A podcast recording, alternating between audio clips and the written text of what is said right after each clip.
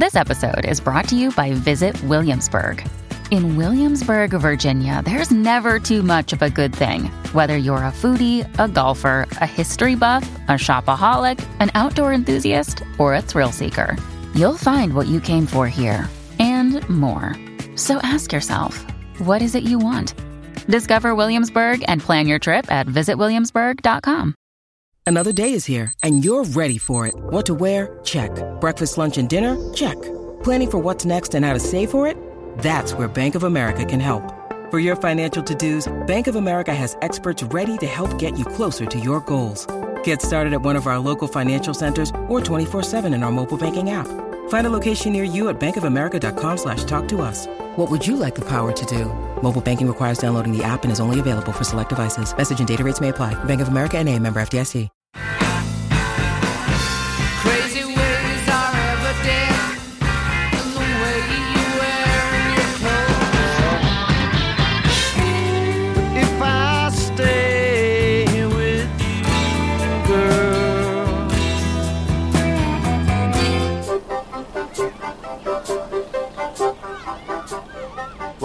Almost Famous Minute, where we're discussing the 2000 Cameron Crowe film Almost Famous, one minute at a time. I'm Eric Nash from Watchmen Minute.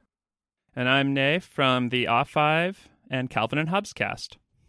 Hey, glad to have you with us, Nay. Thank you. I'm very excited to talk about Almost Famous. Yeah. Uh, this is uh, minute 37 here in week 17, oddly enough. Um, and it starts with Ben making a deal with William and ends with Lester trying to discourage William.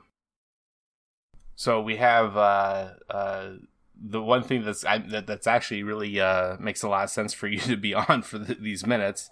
He, he's silent. He, he made his debut last minute, but uh, he's he's silent for both last minute and this minute. But uh, good old uh, Dwight Schrute. Yep, Rainn Wilson. He's so fancy with his cigarette holder and his little Yeah. red suit. My my big note for that was he has this uh, great cigarette acting this minute. Yeah. He's just kind of waving around there. This other guy, I always thought, you know, uh, Ben Fong Torres. I always thought that was supposed to be Jan Wenner when I saw it before. Oh Jan, wow! Jan Wenner. So I assumed that that's what Jan Wenner looked like, and it's just a whole confusing thing. When uh, then later on I saw what he looked like, and I'm like, that's he doesn't look like that actor. But then I looked He's up not- Ben Fong Torres today, and he looks almost exactly like that guy. So, they, really good casting, actually. Well, and, and and later on, much much later, um, there uh, Jan Wenner is actually even in this movie. oh, He's, he's he has a very you know little little very you know even smaller than cameo. I'd say. He did, I guess I forgot about that. anything. Yeah, oh, the real Jan Wenner. yeah, the real Jan Wenner is actually in this. Nice. Um, very very briefly, but um, yeah. So yeah, Ben Fong Torres, um, played by Terry Chen. but he's just an editor at Rolling Stone, and he's still able to hand out the dough for assignments and stuff. Yeah, right. Well, and that's and, and this other guy too, played by Rainn Wilson, is that is David Felton. Um, is his name, and he was a writer, that's for sure. He, he uh, the, the biggest thing I saw him that that he wrote was in uh, 1970, so three years prior to this, um, about uh, Charlie Manson and the murders. Wow. They were all on the masthead, I imagine, back in the day. Yeah, right. That's yeah. Back back in the early days when yeah, you definitely uh, would have uh, people that, that wrote and did, did had the the editing responsibilities and right would would then also be on the masthead. I remember Hunter S. Thompson was still on the masthead when I was reading it in the Oh. early oddies, but Really? he didn't write anything in it during those times. They just always kept him on there as like yeah. a foreign correspondent or something. Oh. Probably not that. That sounds more. It, it's some like foreign affairs desk or something. He had a special title. Yeah, I, I feel like I, I even uh, saw something where some people were kind of confused by the the Rainn Wilson character and thinking he was supposed to be Hunter S. Thompson too. Oh, There was some confusion there too. I think over the years. Um, was this Rainn Wilson's first role? Because this predates uh, House of a Thousand Corpses by quite a bit. Yeah. When, when he turns into a merman. Yeah, and he he certainly does have uh, a couple lines later in the movie here as I said, uh, this this is all this silent acting. he's he's doing the thumbs down song or uh, sign, the thumb downs uh, sign to uh, Ben, not not as some kind of uh, negative, you know, as as I think most people would kind of think, or or even lower. It's it's it's kind of a, formulation or, or different differentiation of lower. He's really just trying to just say low, keep it low. Yeah, Keep this low ball up. him. Yeah, low ball him. Yeah, Yeah. keep uh, the uh, what what they're, what they're gonna pay young William. So yeah, there's two things in this minute where William gets kind of saved by his own uh, lack of words, his own Mhm. Right, yeah. speechlessness. Yep. In this one, because they they think he's being stoic or something, and then Mhm. offer him three hundred more dollars, and then the other one in a few seconds. Is there anything you want to talk about before we get to that part? Well, no, no. Uh, well, I mean, the thing that I would actually, the the big thing I noted about uh, uh, the point where William is kind of making a certain certain sounds, like uh, he's he dropped. I think he's dropped a pen or pencil, what have you. But he's kind of making that that sound, and it's it's a similar scene or similar sound that's being made in my mind, uh, similarly on a phone, over a phone, and it's actually the uh, the impersonation that in Ferris Bueller's Day Off that the secretary, played by Edie McClurg, is making, trying to trying to imitate Ed Rooney, the principal. I don't know if Yeah. you've, if you have you seen that. Not Have you seen recently. No, not recently. Okay, well, it's always Yeah. stuck in my mind as a great little bit of comedy. Um, I know I know the guy, and I know uh, Gary and Victoria of of Ferris Bueller's Minute Off uh, uh, certainly uh, pointed that out as being an interesting part as well. I, I pulled a um, different John Hughes reference with Okay. It's reminding me of Kevin McAllister in Home Alone 2 ordering things from the room service. We're like, Excuse me, I'm a rep-" like like Oh, a super yeah. fake adult voice that no adult actually has. Can you imagine if, if I called somebody like called my bank or something to have some transaction? I was like, "Excuse me, this is Nathan trying to take out some money from my checking account." They'd be like, "Okay, kid, kid, get off the phone." Like, there's no way they'd believe it. not a real voice. Well, and, and again, and, and and then that leads me to another. That reminds me of another Ferris Bueller's Day Off thing is when uh, for when Cameron is doing the the uh, older adultish, you know, uh, uh, Chicago um, person um, yeah. imitation to fool uh, uh, Rooney earlier on, and then later uh, in the middle, I roughly the uh, the waiter, this snooty, snotty waiter. Um. So you know, like uh, something that happens here is that uh, you know that that, again, you know, helps. Uh, what you're, what, what I think what you're going towards is is that uh, Ben is asking, "What's your background, William? Are you journal? Are you a journalism major?" And he does say, "Yeah," but Ben then you know you know further you know line of inquiry is what college, and that's when you know I mean there's there's definitely a couple seconds there where William is not coming up with anything. he's he's thinking for a second two or two there, but then uh, Elaine, his mom, who Ben Ben then thinks is his wife, um, William's wife, uh, because Elaine comes on and says, "Honey, I need you to do that thing that fixes the garbage disposal." Um, and and he and Ben certainly has his uh, his line of you know know how know how my lady gets when you don't snap to it. Yeah. And it kind of paints a portrait of their home life too that Yeah, that William's the guy that would fix their garbage disposal. He is kind of the, you know, him and even though he's being raised by his mother, they're kind of like partners a little bit in sense of Mhm. they're the only ones there, and so they split up those tasks. But yeah, you, you're supposed to think, oh, he's toast because obviously that's his mom. You saw it, but if you realize Right. if you're just listening to it, it could be his wife or something. Yeah, it's it's that old uh, old old uh, timey tradition thing of uh, you know the, the the man of the house and and their responsibilities and so forth. That uh, he he would be the one to uh, whoever whoever is the man of the house is the one that uh, should take care of fixing the garbage disposal. Yeah.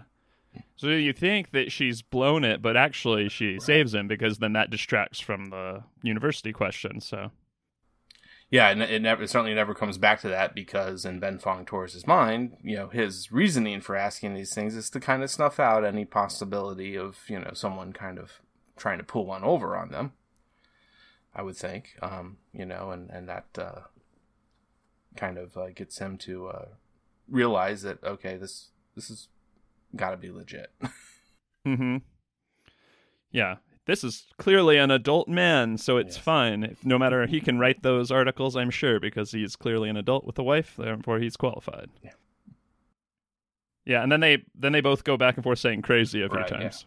Yeah, and there was the one time uh, previous in the, in the very previous minute when Ben, you know, that, that's when the when the phone call starts, uh, and and there's the, the the minute ends with Ben saying crazy, and then it goes into the let's do three thousand words.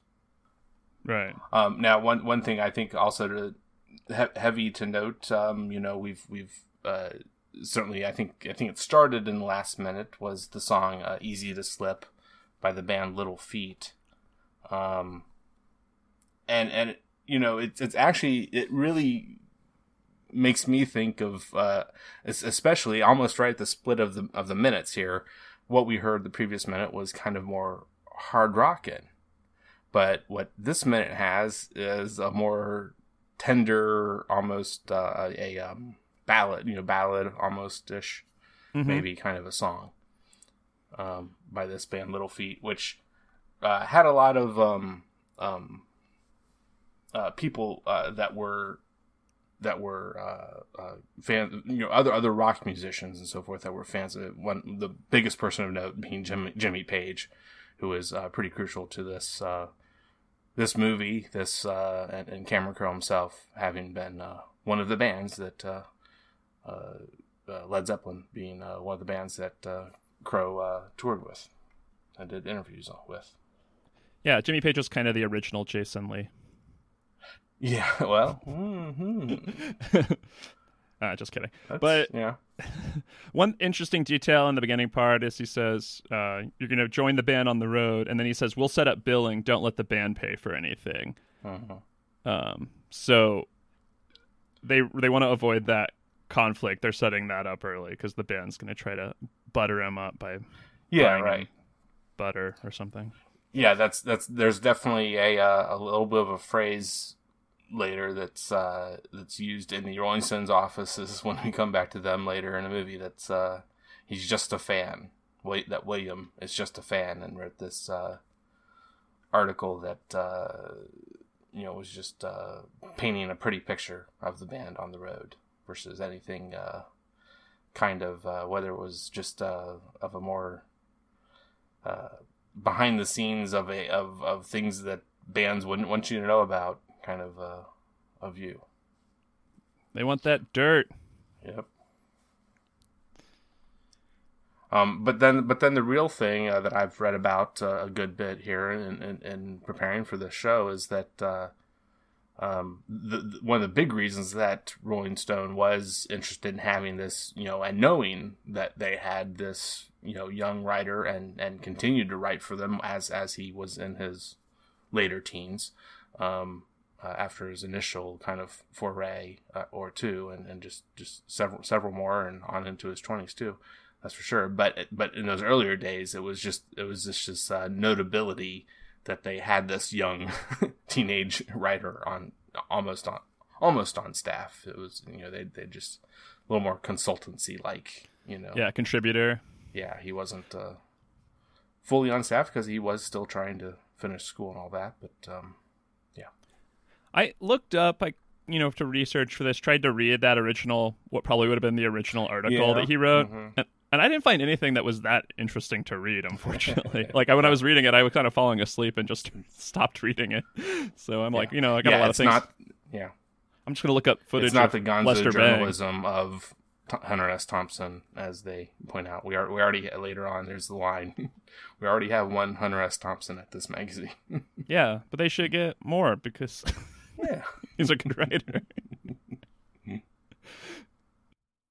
well, they have their own Hunter S. Thompson now, their new one. Uh, I don't recall his name, but he he wrote he writes like the new political stuff and uh, uh Matt Taibbi or something T A I B B I. yeah, yeah, Matt Matt Taibbi, yeah. yeah. It's, I, I, it's I so Hunter S. Two years ago when I last, yeah, when I last had HBO, which I will be getting HBO back soon because of the Watchmen show. But uh, and I, w- I would tune into the uh, Real Time with Bill Maher Mhm. show every now and then, and and he was definitely a, a a guest on there a few times over the few years I was watching that. He's cool, but it is very derivative. But then I don't know. I guess it's like it's cool to have that something like that perspective here. Mhm.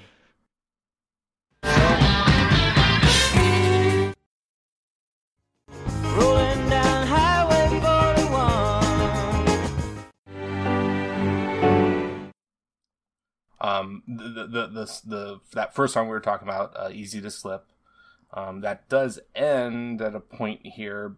There's a little bit of a blank, you know, couple, the couple lines that are, that are said about the garbage disposal and snap to it. But then this other song starts up, um, and it ends up being diegetic.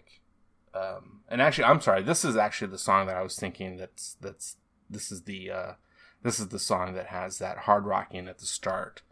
Um, and and then right i think right around the change of this minute into the next that you while you're here with us nathan that uh, it uh, goes into a little more ballad type the easy to slip that was that was more hmm, this next one is the raspberries. right yeah by the raspberries that uh, Oh, okay. yeah but but the easy to slip by little feat it's yeah it, it, it's it's it's got it's it's similar to the you know the lynyrd skynyrd and allman brothers that are definitely a big part of of uh, this movie um but much cheaper. Yeah, but, but I'm right, assuming. much cheaper. Got to fill up the whole movie with music. We can't be dropping big bucks on every single song. hmm Is there a really epic, almost famous playlist on Spotify or something that you know more than the soundtrack had? Oh yeah, yeah. I, I know that I know those are out there. Yeah, that that's been uh, there's been uh, people that have those. I think I've I, I well, and actually I, it's it was previous guests even actually that I know have created that as well. So I know I know multiple people have, have, have created that, and I even have, but I even have my own, which is you know essentially my permanent version. When I've had, I've, I've even copied it onto the couple different cloud spots I can, um, you know, where it's you know I mean it's it's my actual you know actual downloaded files um, from my uh, Amazon, you know, and so forth, um, and, my own personal collection even before Amazon was a thing. I certainly had some of them. Um, but you know, all, all numbered too, numbered in the right order. So that way, you know, if I had to uh, put them in a whole different folder for whatever reason, they would still at least all be in the right order. Yeah. So so yeah so and we have that so we have that uh, the change in the song as well as you know which is overlaying th- this this this one scene with Ben and uh, and then we start to hear a little bit and then and cut to as well uh, uh, William talking with Lester Bangs again. He certainly had the uh, the good uh, five minutes roughly maybe earlier in the film and, and then we get him sprinkled in like two or three times here throughout with this being the first of those a little bit smaller times where they're where they're all on the phone. Um, we, we never, they, they're, they're never back in, in, in person in, in uh, one-on-one communication uh, in person together. But these, Oh, these uh, phone calls, and then this is the phone call where Lester is wearing the shirt "Detroit sucks." Yeah. What's the Yeah, story behind that? Well, you know, and that's that's one of the weird things I kind of got into a little bit with the previous guest was that uh, you know, you know, I, I mentioned, oh, there's later on we're gonna have him wearing that shirt. Yet we're talking about how he kind of he was from Detroit. He's living there in San Diego. He lives there. Um, I think that's right. But he like left all that MC5, Iggy and the Stooges stuff, right, right? yeah From Detroit. he, certainly a lot likes some of it but then you know i, I think he, he you know there's there's other parts of it i mean i I love hearing people that are really passionate about things. I love Philip Seymour Hoffman's portrayal of Lester Bangs. And I used to think Uh-huh. that was like the coolest thing. And now that I'm a little bit older, I'm like, oh, calm down about rock and roll.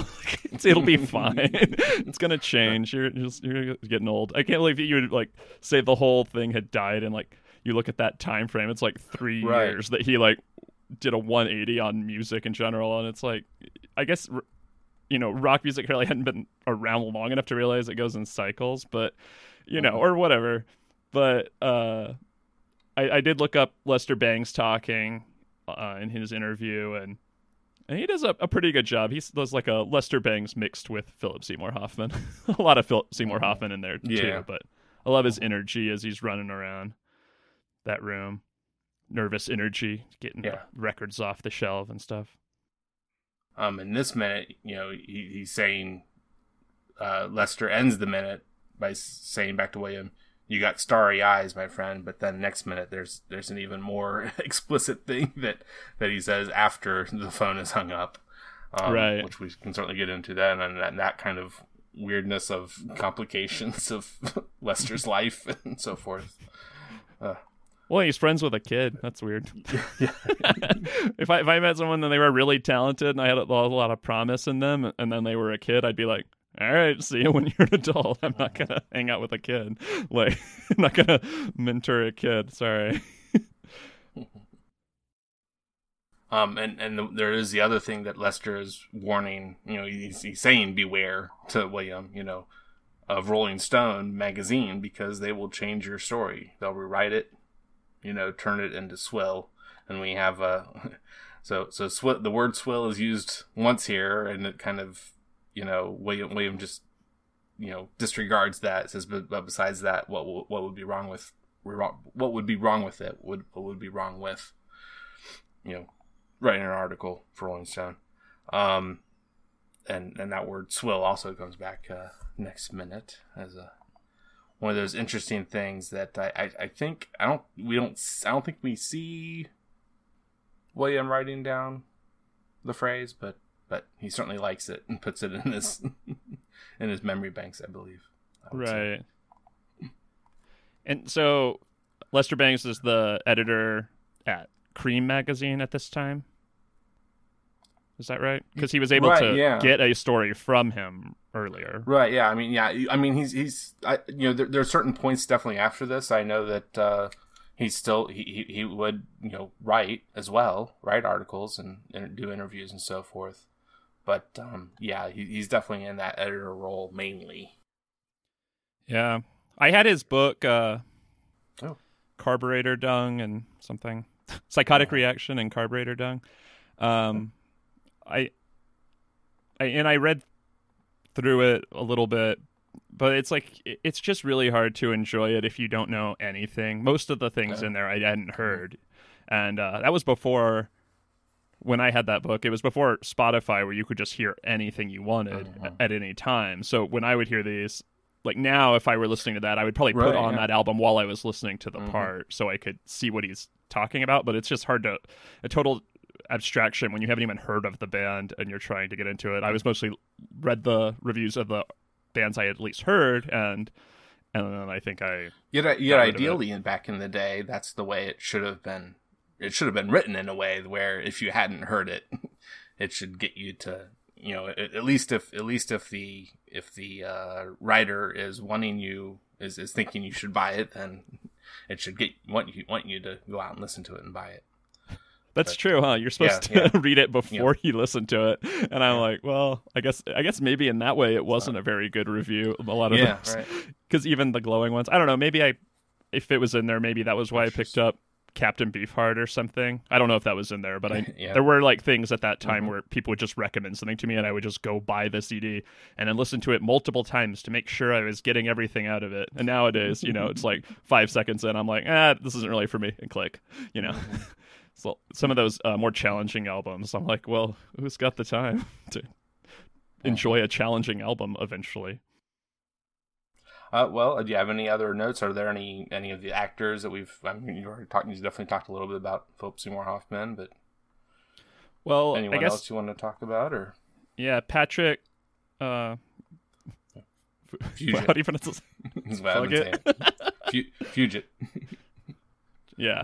Well, William, you know, I I think that this movie kind of shows uh, possibly Cameron Crowe's uh, inexperience with uh, directing actors in a little bit. I hate to be mean. It's just you know, I think when he works with good actors, they all give him what he wants. But for me, Williams, uh, the performance of William kind of like varies all over the place. Like sometimes Yeah. it's it's really endearing, and then other like especially at the end when he's like yelling at, at Penny Lane, I'm like, this is like some of the worst acting I've ever seen in my life.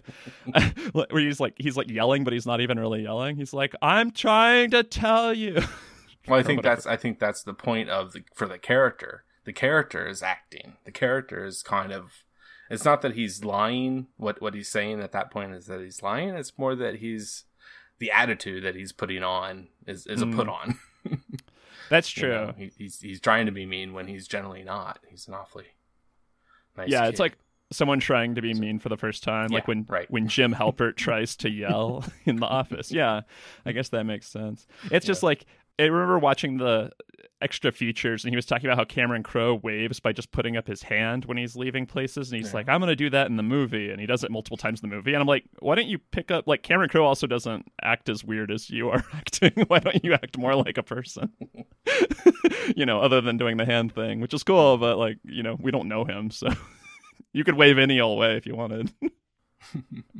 the other crazy thing that happened over the course of shooting the movie is that he started went through puberty so they they had that kind of issue where they kind of and I, I feel like even in this minute i mean he's definitely doing those you know lowering his voice um to try to fool ben Torres, but but I, I feel like there's spots spots in there where it's 80 yard a little bit Oh, interesting.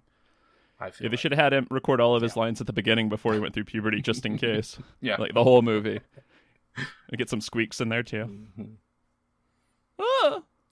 Yeah.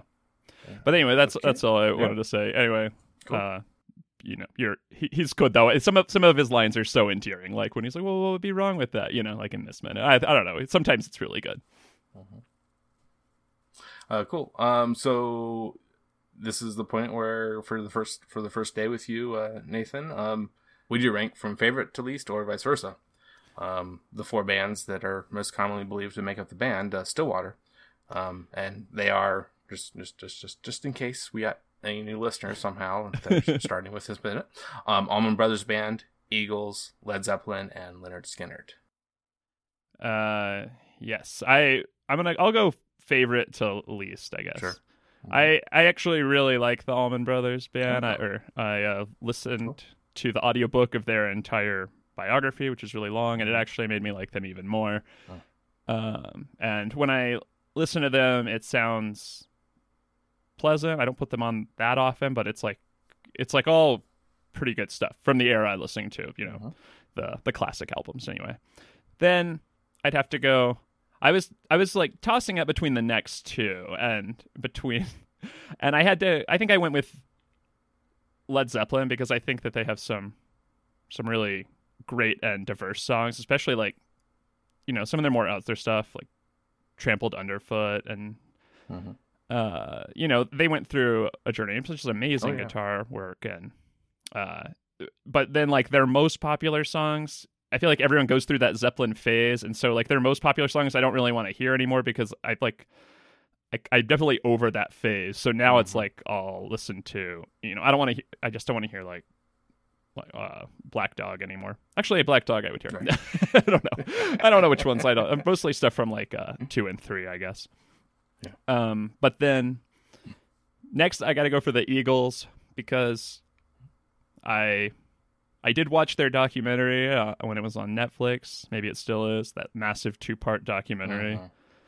And to me, that just really showed how they were a real band. Like they felt like a real young band, which I've never really thought about them in that way. Because the first time I heard them, they were already reuniting and they were Yeah. already all sitting down playing acoustic guitars at the front of the stage. And that's kind of how I always thought of them. To see footage and, you know, just hear how passionate they were about Mhm. putting together harmonies and stuff.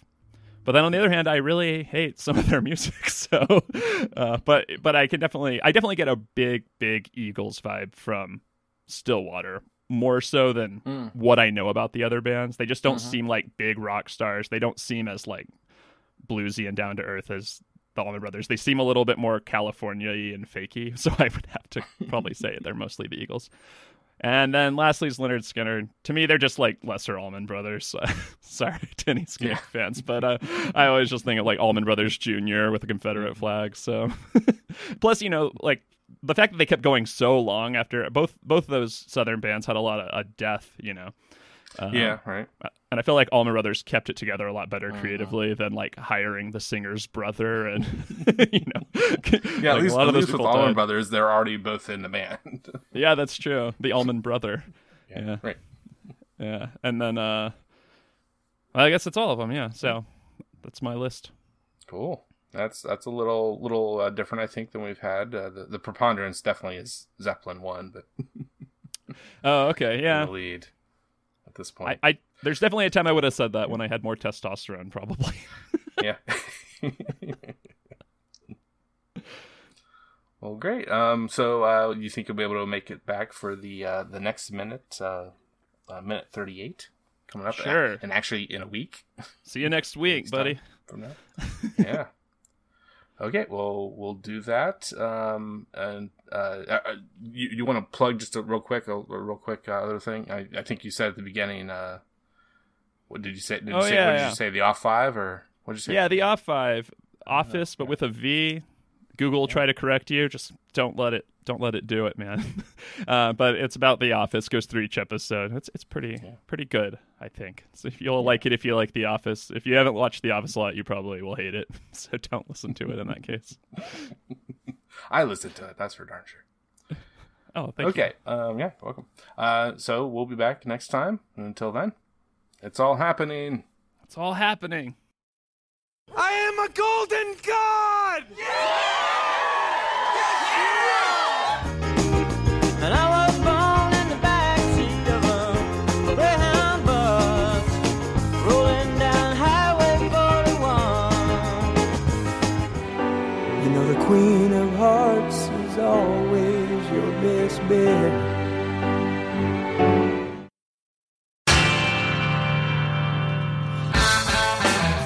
Hey, this is Brad Page from the I'm in Love with That Song podcast, inviting you to join me as we explore a different song each episode, discovering what makes these songs great. The performances, arrangements, and the production tricks and techniques are all part of creating those magic moments that turn a good song into a great one. On this podcast, we take a deep dive into each song, listening to all those nuances that came together to make it a great song.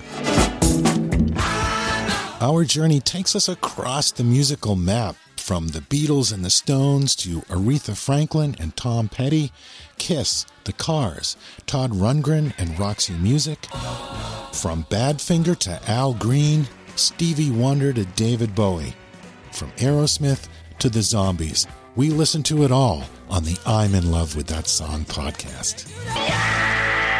You may be unfamiliar with some of these songs, and some of them you've probably heard a hundred times, but I bet if we listen closely, we can discover something new. So, join me on the I'm in Love with That Song podcast, and let's listen together, because I think you're going to love these songs too.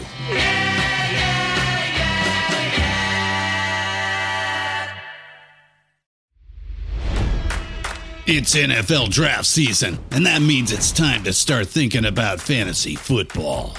FantasyPoints.com features industry leading experts and prognosticators using proprietary hand charted data to help you score more fantasy points. FantasyPoints.com is the place to go for whatever kind of fantasy football you play. Whether you play fantasy football, daily fantasy sports, or do a little bit of everything, Fantasy Points has the meticulously researched content to guide you to victory.